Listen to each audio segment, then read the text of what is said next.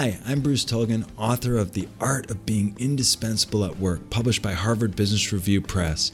And this is The Indispensables, a podcast featuring conversations with real go to people who stand the test of time in the real world of work. Each week, I ask my guests what they do differently that sets them apart in the workplace, what makes them tick, and what makes them so successful. In this episode, I talk with Jonathan Gold, the CEO of the Arbor Group of summer camps. We talked about the power of play, about the special importance of summer camp to individual development, and what business leaders and school leaders and community leaders can learn from the mission driven power of leadership in camps. Welcome to the Indispensables. I'm Bruce Tulgan. Today I have Jonathan Gold, CEO of the Arbor Group of Summer Camps. Uh, Jonathan has over 40 years of experience in organized camping, and and uh, and he's in charge of 3,000 kids per summer, or or some uh, monumental number. He's also just an amazing guy, and we have in common we uh, we both went to the great Camp Becket in Becket, Massachusetts. Jonathan, welcome to the Indispensables. Well, thank you. It's, it's really an honor to be here. I'm, I'm very excited. Uh, you, uh, you know, I've always been uh, somebody who appreciated camp. Uh, I loved camp myself. I went to a day camp and then I went to uh, an overnight camp for, for four summers, Camp Becket. And you and I uh, bonded a, a, long time ago over that. I think it was at a YMCA conference. But, but, but you, I have learned so much from you about how much there is to running camps about the business side of it, the the, the complexity of of it. Uh, so so I, I I think this is going to be a great interview, and um, I'm so glad uh, to have this conversation with you. Maybe you could explain to folks how did you get to where you are. Uh, you know, it's it's a weird path. A lot of people in our industry, you know, it's a family business and it goes through their families. And you know, my dad was a, a physician, so so it wasn't a family business for me. And uh, I had graduated college back in 1982, did the normal kind of stuff, had a few jobs. My parents were dying for me to go to law school, but I didn't do that. Somewhere around like 27 or 28 years old, I was like, what was the one job that I've ever had that was the most rewarding, the most fun, and I really just felt the most comfortable comfortable in, and that was being a camp counselor. And I said, all right, well, I'm going to, you know, go out and try to be a camp director and get a full time job being a camp director. Well, you know, little did I know at the time, you know, in the late 80s, that was a very difficult thing to do. There weren't like a lot of full time directors that didn't own camps. And so I was unsuccessful in my in my quest and I wound up, I had a master's degree, I had my MBA in finance and marketing. So I wound up teaching college at Caldwell University, graduate and undergraduate business, but not ever because I wanted to be a teacher, but only because I wanted to work camp in the summer. And college gave me, you know, as opposed to public school, college gave me like four months off in the summertime. And, and, you know, public school, the break was a lot shorter. So I got to teaching and I got a series of, of jobs in the summertime for various different camps and began to build a little bit of a portfolio of success. And somewhere along the way, the university made me get my PhD, which I did in quality management systems in summer camping because I just wanted to keep researching what my goal was. And then finally, in I think it was about 2001 or 2002, I did get that like full time year round director job. Uh, oh, actually, I'm sorry. That was like 1997, and then I bought my first camp in 2002, and that was Oakcrest Day Camp, the camp I'm I'm still at today. But you run three different, and do, do, am I right that you own three camps? You're not wrong, but I'm gonna I'll talk a little bit about that because it's it's a little complicated. So so yeah, I bought Oakcrest and uh, the camp. Most camps are not for sale, Bruce. I don't I don't know if you know this or not, but in the industry, there are very few camps that you can like are listed with a broker or a realtor somewhere. You know because it's a very inside baseball. And um, Oakcrest was not for sale. I literally and this is a great story. I literally heard that the camp wasn't doing well. They had had five directors in six years. I found out who the owner was. They owned um, they were really their their mainline business was special needs students and and and school and camp was a side business for them. I found their office, knocked on the door unannounced walked into her office, the owner, and said, Hey, you know what? I really want to buy your camp. And she's like, well, well, who are you? I was like, Well, you know, I'm a guy that I think I can run it better than you. She's like, Well, why would you say that? I said, Well, you've had five directors in six years and you don't have a great reputation. And, you know, let's let's put a deal together. And we did. um, so, so, so, in other words, you you came, you swooped in and bought um, an undermanaged camp. Correct. Let me back up a minute because what you what you said earlier, you know, some people their biggest advice or their, their sort of do what you love. You know, the classic line is if you do what you love, you never work a day in your life. But you really truly found gee, camps are what I love. And, and you found a way to make a career doing this it it sounds abbreviated, but there were you know twelve to to fifteen years in there where I just worked at at various camps, various different jobs, building sort of a portfolio together where I understood what it was to run a camp. So when it came time to go to a bank and get investment to put a deal together that I had no business putting together because I really did not have the money, the banks who who knew me from the other camps that I had worked at were like, you know what, we'll, we'll take a chance on this guy because he he was successful at this camp or he was successful at that camp. And you know, I'm literally to this day still very grateful to a guy named Joe Murray, who was the CEO of the Dime Bank in Pennsylvania, who took a chance on me when nobody else would you know, and he did, and and it worked out. So you came in, so it was actually a leveraged buyout you did of this distressed camp.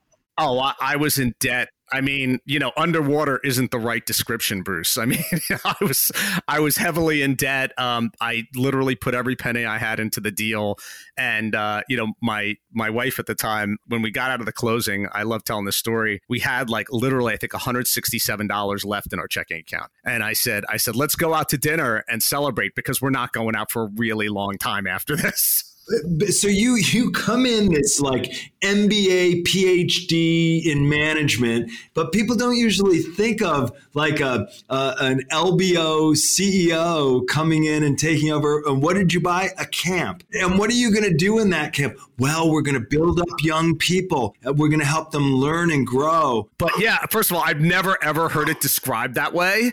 That I did an LBO, but you're exactly right. I I, I you know put up what capital I had, and, and the original owners financed some, and the bank financed the rest. And I apologize for my dog in the background. Yeah, so I've, I've honestly just never heard it described that way as an LBO, but that's that's in fact what it was. You know, within two years, I was able to buy out the original owners, and within and we were actually, and I still think back on this, we were profitable at year one and and usually it takes it takes you know two to three years to get back to break even and what happened was uh, i had a, a, lot of really good luck but you know I, I really think um it was very the whole the whole journey was very you know joseph campbell-esque they always say when the student is ready, the teacher appears. And there were just a bunch of people that appeared that really sort of helped me and guided me through the process. It just like things fell into place. And I kind of feel like when you do find a purpose like that, you know, the universe is telling you, hey, we're going to help you get to where you need to go because this is what you're supposed to do. And that's what it kind of felt like to me at the time. Um, I haven't really thought about it for a long time because it's been 20 years since then. But, you know, it was scary. It was super scary. You know, you're, you're, you're betting 100% on yourself. You have no money at all. And, you know, like like what was that that in that movie, uh, The Hunt for Red October? They said when when Cortez got to the New World, he he burned his ships so that his men were properly motivated. You know, you feel like that. You're like, there's no going back at this point.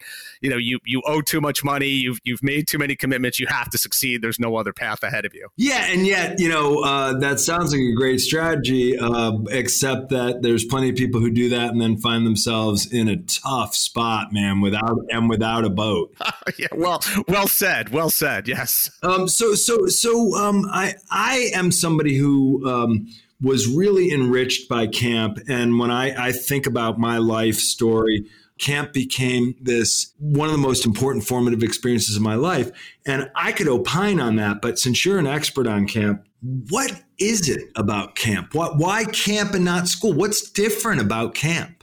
Well, that that is an absolutely great question, and you and I shared the same experience at Camp Becket, where I think the number one determiner of a child's success at camp is that connection they get with their camp counselor. And that is what's really unusual. All of a sudden, you know, you're away from your parents, you're in an environment and you have somebody who's like the coolest person in the world. And you and I have talked about this. When you're when you're 10 years old, that 18, 19, 20 year old guy, that college sophomore is like the coolest guy in the world. And all of a sudden you can connect with them and they're going to see something in you that maybe nobody else did. And teach you a little bit about how to succeed and what the mechanism of success is. And the greatest coaches in the world get you to do something that you didn't think you could do. The same is true of camp counselors and managers and leaders. You know, they get you to to get to the next level and you're you're just in a place where it's it's very supportive, it's very safe to try new things and you can get to be your best self. You know, that's I think the goal of all summer camps is you can be you and people accept you for who you are. And I think that's part of the power of it. And when you talk about the difference between camp and school, you're so much more I guess this isn't the right word, but I'm going to use it anyway. You're so much more absorbent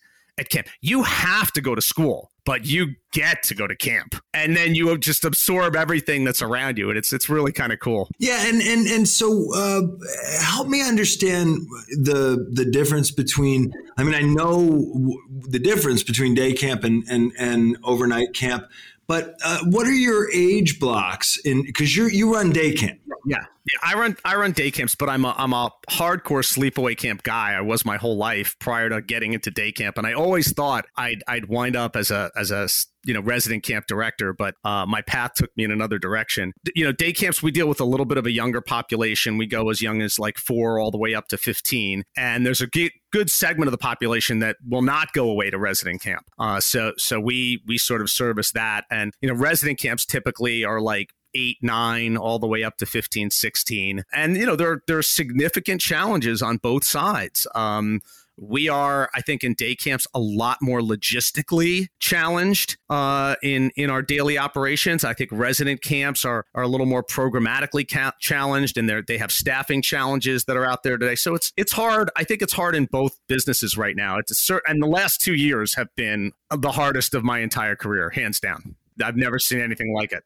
How did you handle the pandemic? Would were the kids able to come to camp? In day camp, yes. In most resident camps, no. Uh, in 2020, most resident camps, including Camp Becket, Bruce, did not open. I was I was amongst probably a group of 50 to 60 percent of the camps in New Jersey that did open, and it was a monumental struggle to get open. And when we finally did get open, we were at probably 50 to 60 percent enrollment, and I got to tell you, it was probably one of the most gratifying summers I've ever had in in my career. In that these children so desperately needed it but it, it was strange. We, we, we operated successfully in, in 2020 and 2021. The pandemic has been really, I, I can't even begin to tell you how hard it's been on children and their families. I mean, it's it's been awful. And, you know, I, I kind of feel that we're a little bit of the antidote for that.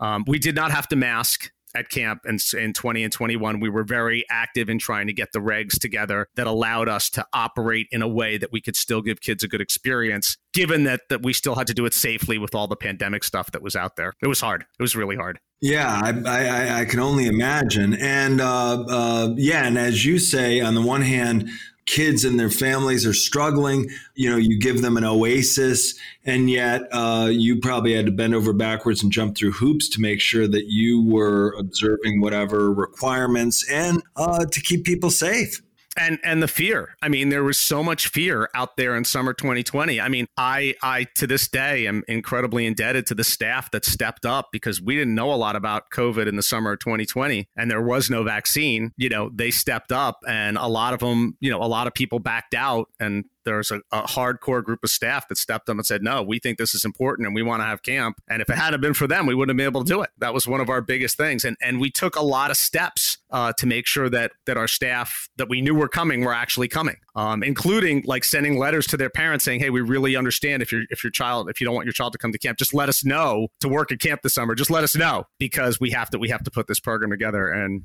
it was, it worked out. It was good. Um, so were you understaffed? Uh, no, not in not in 2020. In fact, in 2020 we had to cut staff because we were under campered. we were under enrolled. Only a certain kind of parents sent their kid to camp. You had to be really comfortable with the risk and, and everything else that was was out there. And I'm going to say this with with all with all due humility. I really am. But everything, every assumption we made in the spring of 2020 about children, about the spread, about you know how it affects kids was correct. Um, ever, and it's been proven out by the data now. Uh, you know, kids are in school safely. Kids have been in school in Europe without masks, and we didn't know that then. And so a lot of parents kept their kids home. A lot of people that had been to camp for years and years and years. And then what was interesting, Bruce, in 2020, uh, and this was all three camps. It was the first year we do re-enrollment at the end of the summer and our re-enrollment is usually you know 60 70 80% of enrollment where, kit, where people re-enroll. Well the re-enrollment at all three camps was over 100% of what the enrollment had been that summer because a lot of people who had who had sat out said this was a mistake and came back in and right and and, and especially in the context of that first covid summer i'm sure uh, the kids and their their families were so grateful to have that experience. It was amazing it was really amazing. I've, I've never seen a closing day of camp that was more emotional where where more children, more staff were, were crying that didn't want the experience to end than the end of Camp Summer 2020. I've never seen anything like that. Yeah, it's it's it's really something, and so so I want to drill down here a little bit um, because uh, we're, we're we're talking about this particular challenging environment. We're all in. We've all been sort of in this situation now uh, for 22 months as of this recording. It's mind boggling. And, and so I, I think the, the, the lesson of your summer 2020, and I'm guessing 2021 was, uh, was, was pretty robust to me it's it's just an example of i shouldn't say just it's an example of a case of extremists which highlights the ordinary because there's something about camp, even in its most ordinary incarnation, that is special, right? And so when when everyone's backed into a corner, camp comes to the rescue. But when everything's going just fine, camp has such a uh, an enriching effect on people. You know, you and I both went to a camp where okay, it was a YMCA camp and it was explicitly values driven. And and and I I know there are camps that are like I guess you can send kids to like camp to learn how to start a business or computer camp or whatever. But there's something about camping itself um, and people who are into camping that is values driven. And why do you think that is? Or can you shed some light on that? Well, you, you actually just gave the answer to your own question, which is which is fascinating. You're most people that I find in camping have had that transformative experience and are dying to give it back. And that's that's exactly what you said is exactly right. So you you went in there, you had some kind of experience that really transformed your life. And you know, I, I say this to my staff all the time. I went to camp and it was a long time ago. I'm not going to even tell you, but a long time ago. I can still remember every single counselor's name. I can't I can't recite all my elementary school teachers' names, but I can remember every single counselor, where they were from, the stories they told. And and I'm sure they didn't even know that they were making that indelible of an impression on my psyche, right? At the time. But, you know, in terms of youth development and child development, we are the most powerful environment, I'm sure. I, I, you know, I don't have any doubt that we are just so powerful because you're sharing an experience with somebody. I like to say it's like a tapestry, and uh, you know, we went to Becket. It's the same thing. It's like a tapestry of moments that gets woven together in a summer to create a beautiful memory you know, when a kid does something and achieves something and for the first time and and and they get that personal growth, they give off this powerful energy that everybody receives. And it's a wonderful thing. Yeah, but what is it? Is it, you know, it, it's it's not just sleeping in a cabin with with a bunch of your buddies, um, because it it it happens in day camp also. You know, surely teachers are committed to growing and developing kids, mentors. And yet there's something about it. I don't know if it's the critical mass of the kids. I got you. I got you on this one. You know what it is? honestly and and i feel we have so gotten away from this in our society and in our culture we understand the incredible power of play and that is how children learn. That is how children develop. That is how they understand how to be with each other. I heard one of one of the most poignant stories just this past week at one of my leadership team meetings. I have a guy named Nick, and he's the transportation director at one of my camps. And he's been, you know, school bus driver for a long time. He's absolutely one of the best human beings I've ever met. And we were talking about this exact same thing, Bruce, this exact same thing. And he looked at me and said, Jonathan, and he drives, now picture this. Okay, just picture this for a second. He drives middle school and high school kids to, to school every morning. He's like, kids get on the bus, they have their masks on, they sit down, and they start, and they're just their heads are down and they're into their phones, and the entire bus is quiet. Now, I don't know about you, but when I was on a school bus and and you know I was 10 years old, it was bedlam it was it was chaos, right? You know, there was like you know, kids were screaming and they were jumping around their seats, and the school bus driver, you know, like that scene from Billy Madison, and that is such a sad, uh, such a sad commentary on where we are right now in this pandemic because it's put us all into these silos, into these little silos where it's hard to be empathetic, it's hard to connect. And now we are at that environment where we can teach people, oh my God, there's a way to communicate with each other without a device. Okay, you can talk and read people's expressions. And this is what the power of humanity was, right? We we survived as a species because we could communicate and bond together. And a lot of that has been taken away from us by the pandemic. And it's really sad. And so when we when we all of my camps are device free environments, all of them. Most camps are. And when we pull staff away from their phones, you know, I can see they're like freaking out for a few days, but then they realize, you know, live is better. It's actually better.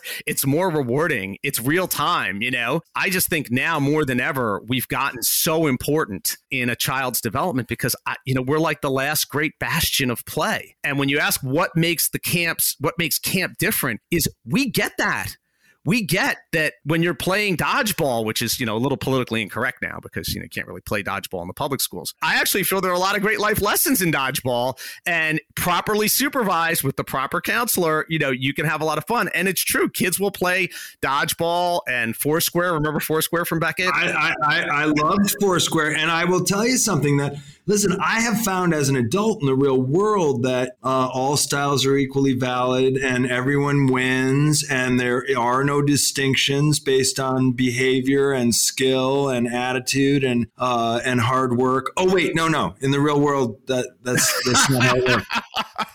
yeah. I mean, look, I, I, I, say this to my parents over competitiveness is bad, but so is under competitiveness. You know, there, there's a happy medium where you teach kids how to win and lose, and that's just part of life. And learning to deal with it is also part of life. And if you can find, you know, the place in a summer camp with all the, you know, huge array of activities that you offer children where a child can succeed, that's a powerful thing for them. You know, no matter what that is doesn't matter what that their particular success is. And and that's sort of i think what what makes camp special. Yeah so what would it look like if you did summer camp remotely well, a lot of camps tried to do it. I don't know because I didn't try, but I can I can give you this little piece. You know, we put on these these big camp show productions in my day camps um, every year, and we had to do it. We had to do it virtual in the past few years, and we tried to put as much like energy and hoopla behind it as you can. But like I said before, live is better. Yeah, I mean, it seems like in camp, you know, and, and I like what you're saying about uh, the the power of play, and you know, I'm guessing that that when we gathered together in hunting bands uh, to chase chase after wildebeests,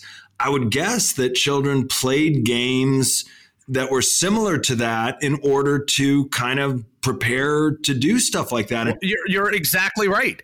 You're exactly right. You're you're hitting hitting the nail. I mean, this is in in a lot of tribal cultures, play is the way children learn. That is their school. And if you just even look back to the Native Americans, I mean, lacrosse, which is a great game, is the name was called Bagataway, which means little brother of war. It was a game that prepared children to be warriors. And so, you know, there are all sorts of examples of that. But moreover, it taught them how to work together, how to get along, how to be part of a team, how to be with each other. Children that don't know how to play get what happens to them if they're always hitting or yelling or not being nice? They're ostracized. This is sort of what what play is all about. And summer camp you know is organized play. It's structured and unstructured at the same time. I mean we don't let kids run wild and you know go lord of the flies but there there are ways where you could do that. And and i think that is part of the magic of what happens every summer. And being you know being together learning to read each other learning to read people learning to anticipate learning to notice those things that come from being together it's interesting that you uh, shine a bright light on the idea of playing together because that is really a distinction right? A lot of what's going on at camp is mutual recreation as opposed to but you, you do learn a lot of stuff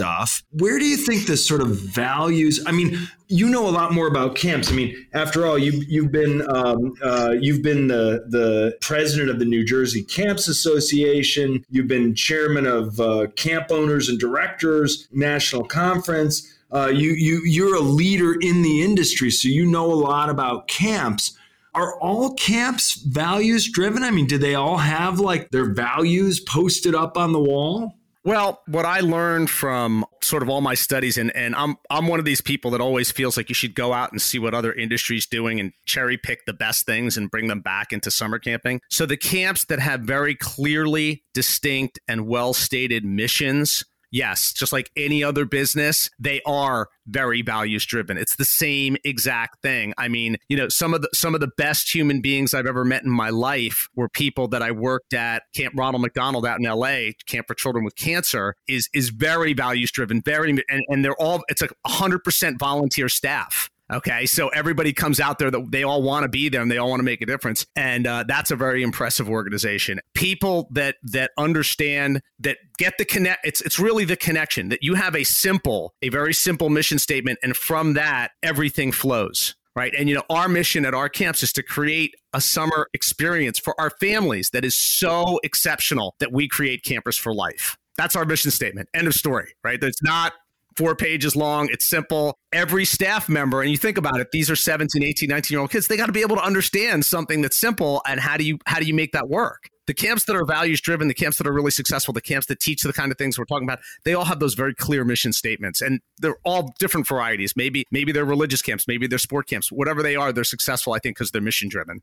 Yeah, I mean, I, I, remember one of the things I remember so well about Camp Becket, uh, and I, I, I, remember this very early on. One of the things that that uh, I remember seeing a kid uh, being not very nice to another kid, and having someone very casually say, "Oh, that's not Becket," and and then that became. I realized that was a trope was shared by anyone who was an experienced camper there, and so that Becket became synonymous with being kind to each other, treating each other with respect. And and you know, okay, you say, well, yeah, okay, I could see that, but the idea of getting a bunch of, you know, 9, 10, 11, 12, 13, 14, 15 year olds on board with that such that if you were not like that, you stuck out like a sore thumb. The social pressure of that and the pressure was not to be cool not to be great at sports, although, you know, certainly that was appreciated or whatever, but it was to be respectful to each other, was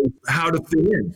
And, and you might want to add to that, that was an all male environment. Okay, which is I think even more difficult to do because you know you're all boys and boys tend to be a little aggressive at times and and so to put it in management terms and and my one of my favorite management gurus right Peter Drucker said this culture eats strategy for breakfast and if your mission is good and you're consistent and the words and the music match, you therefore create a culture where that's not Becket. And it was just so powerful, and um, uh, and and and what an amazing thing to be able to do for people. And what can schools learn from that? How can schools emulate that? How can businesses emulate that? How can communities emulate that?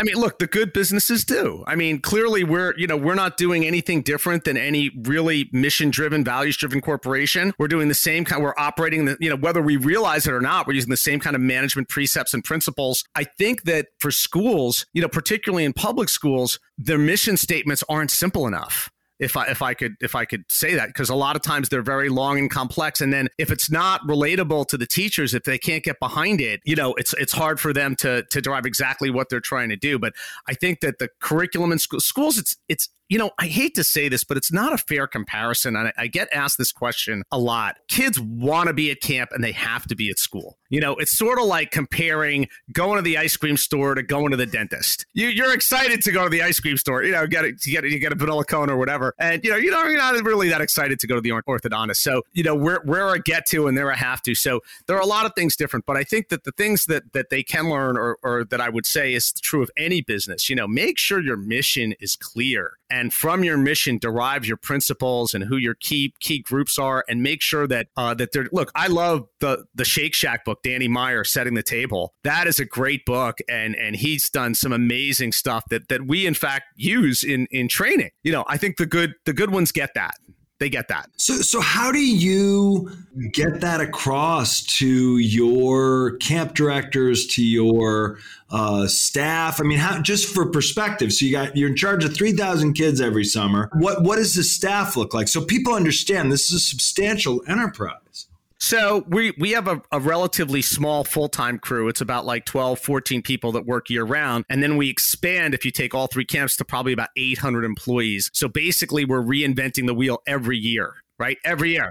Just think of that. So so uh, I was just doing a management seminar uh, last week with an organization where they were talking about, oh, well, the problem is we have all these seasonal people. We, we, we can't get them on board and up to speed fast enough. We can't get our, our values across to them. We can't get our standard operating procedures across to them. And by the time we do, the, the season is over and they're gone and we're back to our core group. So here you've got a core group of 12 to 14 people who, who help run the business year round uh, and, and, and I'm sure help help manage not just camper recruitment, but also recruit the the 800 people. I mean, talk about staffing up and staffing down. How do you get it all across to them? Okay, again, culture eats strategy for breakfast. I, I, love I love talking about staff training, and I'm going to try not to go off too much on this, but I will say this: so many people get caught up in procedure and policy. And i'm not saying that's important because i'm dealing we're dealing with the lives of children. A good portion of your training has to be about that right? And you know how to and what to do if. But a good portion of your training has to be creating those cultural norms and passing them on from year to year to your staff as to and to use your term what is Becket or what is Oakcrest or what is Pine Grove? How does that work? What is normal for here? And the people that hold that in their hearts are usually your returning staff that come and they get that you know that we get that across to them as to as to how it works and you don't have a lot of time you really don't you, you only have maybe maybe three or four in day camp three or four t- couple of 24 hours to get it done you know some two full days and a few you know four hour sessions you really have to be super creative and the, the thing that i always every year i'm afraid of the the messaging is such a challenge packaging it is such a challenge. If you sit there and lecture to your staff the whole time, it's like you might as well, honestly, you might as well put headphones on them and have them watch a movie or something. You're just not going to get through. It's got to be, it's got to be something that's relatable to them, and there has to be different and unique ways that you get them doing it. And I think that's the challenge every year is to get your staff done. So what I do is I constantly read these books or listen to books on, you know, on Audible like Danny Meyer and find out what are other industries that have tons of part-time employees that are really successful. How are they getting their message across? I got a lot from um have you heard about Pal's, the little burger chain out in uh, Tennessee and Kentucky that that serves you in less than a minute and their food is really good and everything. We went to Pal's management training with some of my leader, leadership staff. I mean, little things things like that and you get you get things that are relatable and you get things that work and find out what other industries are doing not just what other people in your industry are doing. I think that's really important. Let's say you bring in 800 people. How many of them typically have worked for you in previous summers um, it vacillates. You know, I find that it cycles sometimes. So here's the interesting part about our part-time people because that we start them, you know, it's like senior year in high school, and they usually go to like you know sophomore, junior year. Everybody's got a shelf life, and you don't want to keep them too long or too short. But on a good year, 50, 60, 70% of your staff are returning, but they do cycle out and they do get real jobs. And on a year where you had 60%, the next year you might have 40 or 30%. The key thing I think are your leaders, you know, making sure your leaders are returning. Yeah, and and and but that's beyond the 12 to 14 full time, right? Cuz you also have have leaders among those 800 we have we have what we like to call our administrative staff or our leadership team division leaders and they're typically they're typically teachers that uh, you know have their summers off and have worked have gone to camp or have worked for us for a period of time. They sort of get what we're trying to do. And that that in and of itself by the way has its own challenges because they're coming from a very different sort of status quo culture to a very rapidly changing private business culture. So there are some challenges there as well. But if you get those people year after year and you train them well i think that's a big part of it and do you think being teachers makes them better at being counselors and uh, camp administrators? Yes and no. The yes part is because they've done it and they get it uh, and they know the power of the experience. The no part is is you're going from people who are in a very what's the right word tradition based schools are all about process and procedure, right? A lot of the curriculum is prescribed and, you know, teachers don't have a lot of latitude to change a lot during the year. Now, when they come to camp, our traditions are very well defined. Our, you know, traditions and everything that makes camp, you know, Becket the identity, like you were saying, the, the mottos on the wall, the songs, all that stuff, that's very well defined. But our business practices must evolve every single year in order for us to be competitive, right? They have to evolve. And and so you're in a tradition based organization that has to have evolving business practices. And that's a little bit of a challenge. You know, hey, we got to do this differently this year, people, because, you know, we, we can't use styrofoam anymore, or, you know, that we have X, Y, and Z regs, or we have to change this, or we have to change that, or, you know, we're trying to, to, to wow our parents a little more. So we're coming in with a new procedure. And so that's a big challenge too. So the answer to that question is yes and no. You know, it, it works on, on some parts of it and other parts of it, it's a little bit of a struggle. Does being in camp for the summer, you think, make them better teachers?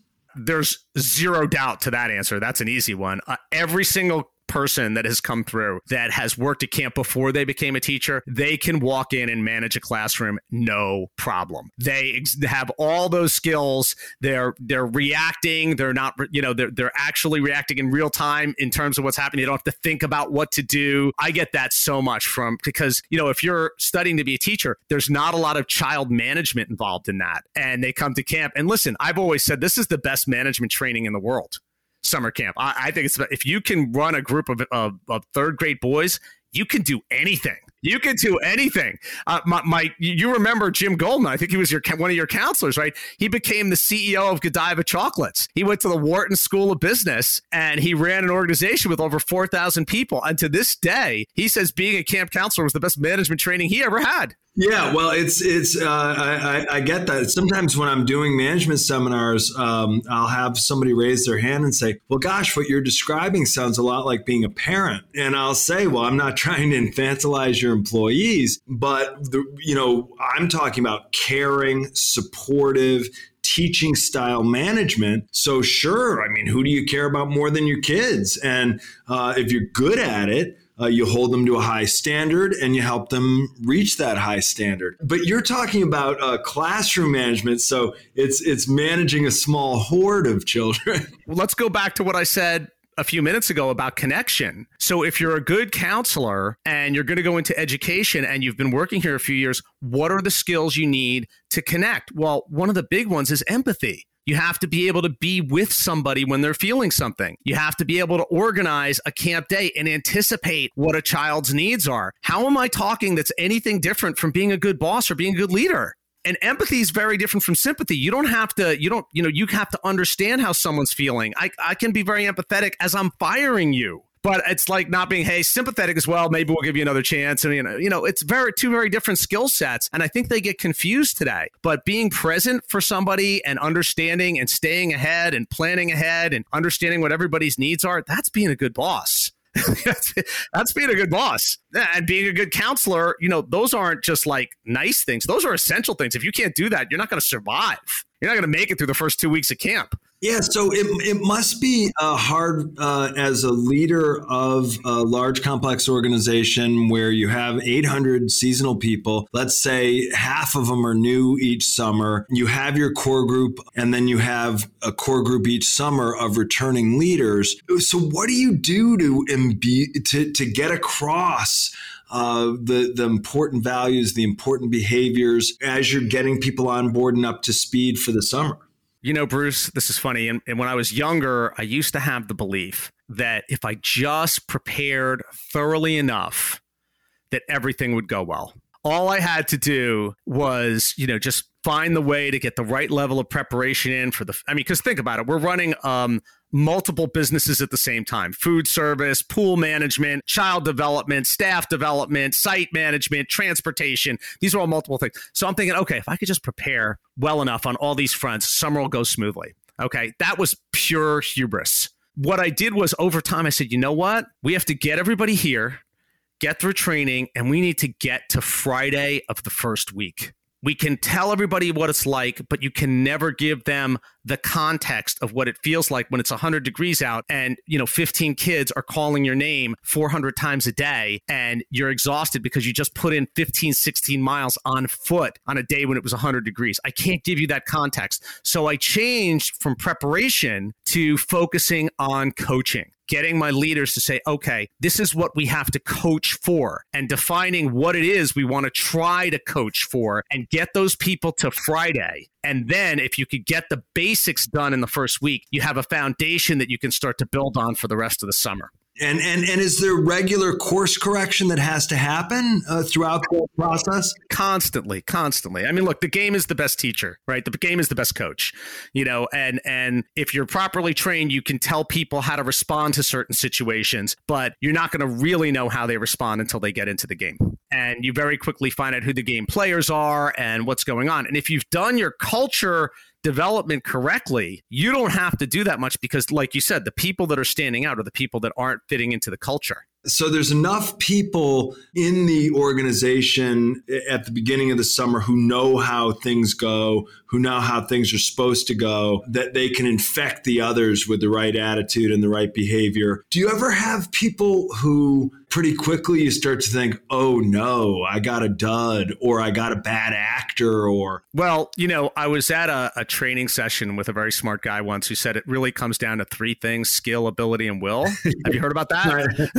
I'm familiar with that model. you're, you're, familiar with that model. So I try to train my leaders around that particular model. Uh, and all the time, look, last summer, you know, 2021, we thought 2020 was hard. 2021 was hands down the hardest summer of my entire career. I think people were were fragile. People were very, you know, traumatized by the pandemic. They were coming out, and from a management perspective, it felt like I was carrying around a, a basket of eggshells in a hurricane and try and trying not to break any. And uh, you know, it, it, there was so much happening, and we couldn't get to a lot of the higher function, higher level stuff. But yeah, you know, we make hiring mistakes just like everybody else. What what I train my people to do, and and I think this is something you said at one of your seminars also, was if you made a mistake, you want to correct immediately. You know, if somebody's not fitting in, you got to get rid of them. You got to make it happen. The second part of that really is I would rather run with a smaller group of committed staff who were in line with my values and what we were trying to do than to keep on people who weren't buying in. Because what happens is you get that smaller group and then they find other people and then you attract them. And somehow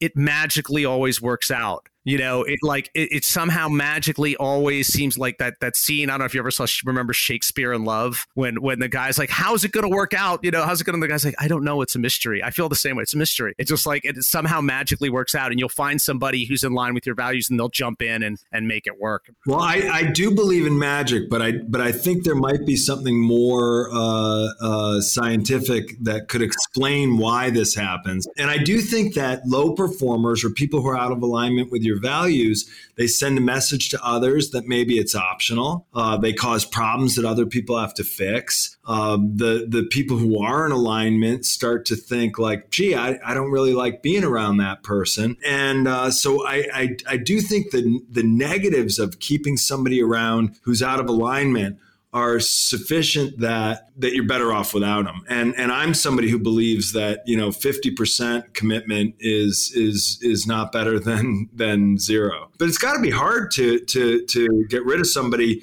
at the beginning of a summer.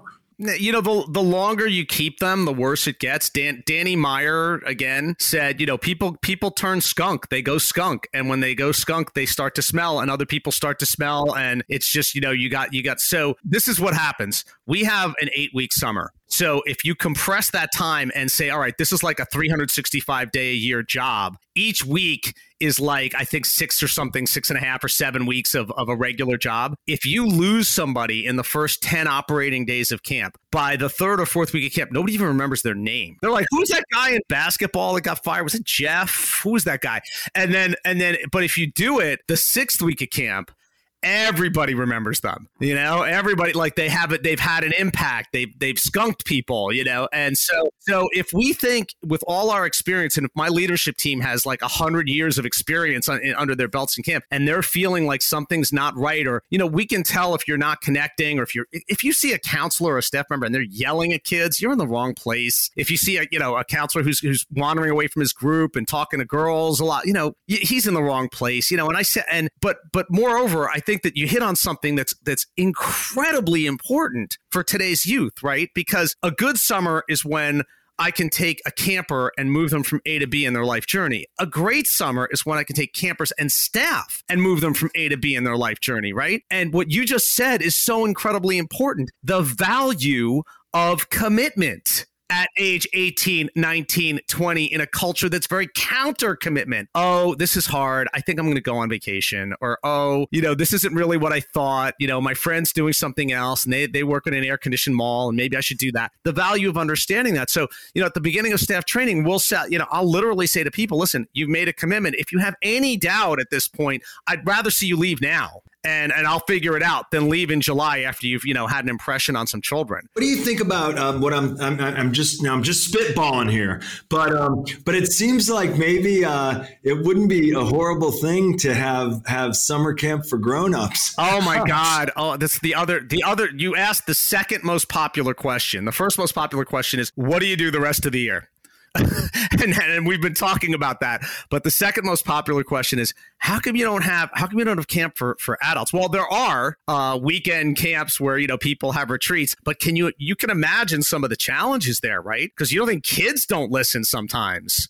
The, the other the third most important question I get is I'll see like I'll be doing a tour we have these open houses and a mom will be have a kid in a stroller and maybe one or two other kids it's like 11 12 o'clock you know 11 o'clock in the morning 12 o'clock and then the next most popular question I get is there wine here is there is there wine? Is there are you serving wine at this open house? Because if you're going to take my kids for 20 minutes, I need a drink. But but you know, and I know there are you know summer camps for adults. Usually they're very adultish. I'm wondering if, and I don't mean like you know uh, anything um, prurient. And I wonder if you had a, a summer camp with children's programming, uh, even if you had it for a weekend, if it might be good for the adults. You know, I get I get the question all the time, and and you know I have friends in sleepaway camp that do that stuff either before or after you know their summer session. But for us in day camping, most of us, most of the people we talk, and some people have catering events, they go on their weekends and stuff like that. But most of my colleagues, we are so burnt out by Friday afternoon. We're working, you know, we're in the office at six. A lot of times we don't leave till till eight, nine o'clock at night, and we're we're doing so stuff. Like we really need that twenty four hours just to recharge. Yeah, well, okay, so here's one more idea for you. What if the experience for business leaders was they get to be on your staff? Oh my god.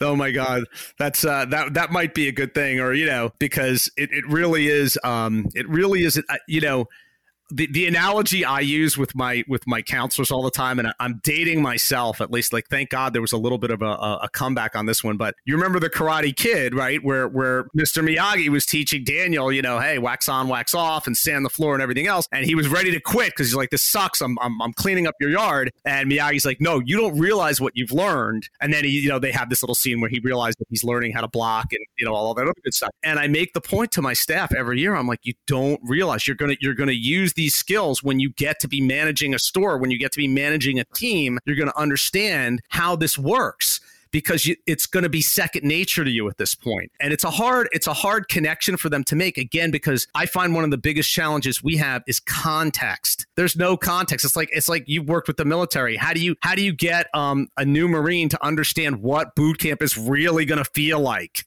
you can't do it unless they've been through, unless they've been through boot camp, right? You know, it's uh, it's hard. It's hard, but yeah, there's there's just a lot of skills that they pick up. And not for nothing, you know, uh, running uh, an organization that is in three locations with 800 staff, with 3,000 kids, uh, that is a large, complex business that you run. And and and, and I think um, that could be lost uh, for a lot of people realizing that you know there's real estate involved. As you say there's transportation there's facilities management uh, not to mention sales marketing disaster preparation. I mean there's uh, i mean not to mention you got to feed them well, well, you know, people like their I, you know, everybody thinks camp is all sunshine and rainbows, and they talk about, oh, you know, you're dealing with the kid problems or the parent issues or whatever. I'm like, yeah, that's the tip of the iceberg. That's the stuff I got into it for. I love that stuff. You know, I love dealing with the like the problems that you can actually fix and solve right on the spot. Those are great. You know, the hard things are like, you know, the the, the transportation logistics and the meal serving logistics, and you know, getting everybody in and out of camp efficiently and not losing a kid, and you know, it's really it's really crazy that way. So you know those are the, the, like with with camping, a lot of what you don't see is just under it's under the surface of the water, and what you do see, the product is great at the end, but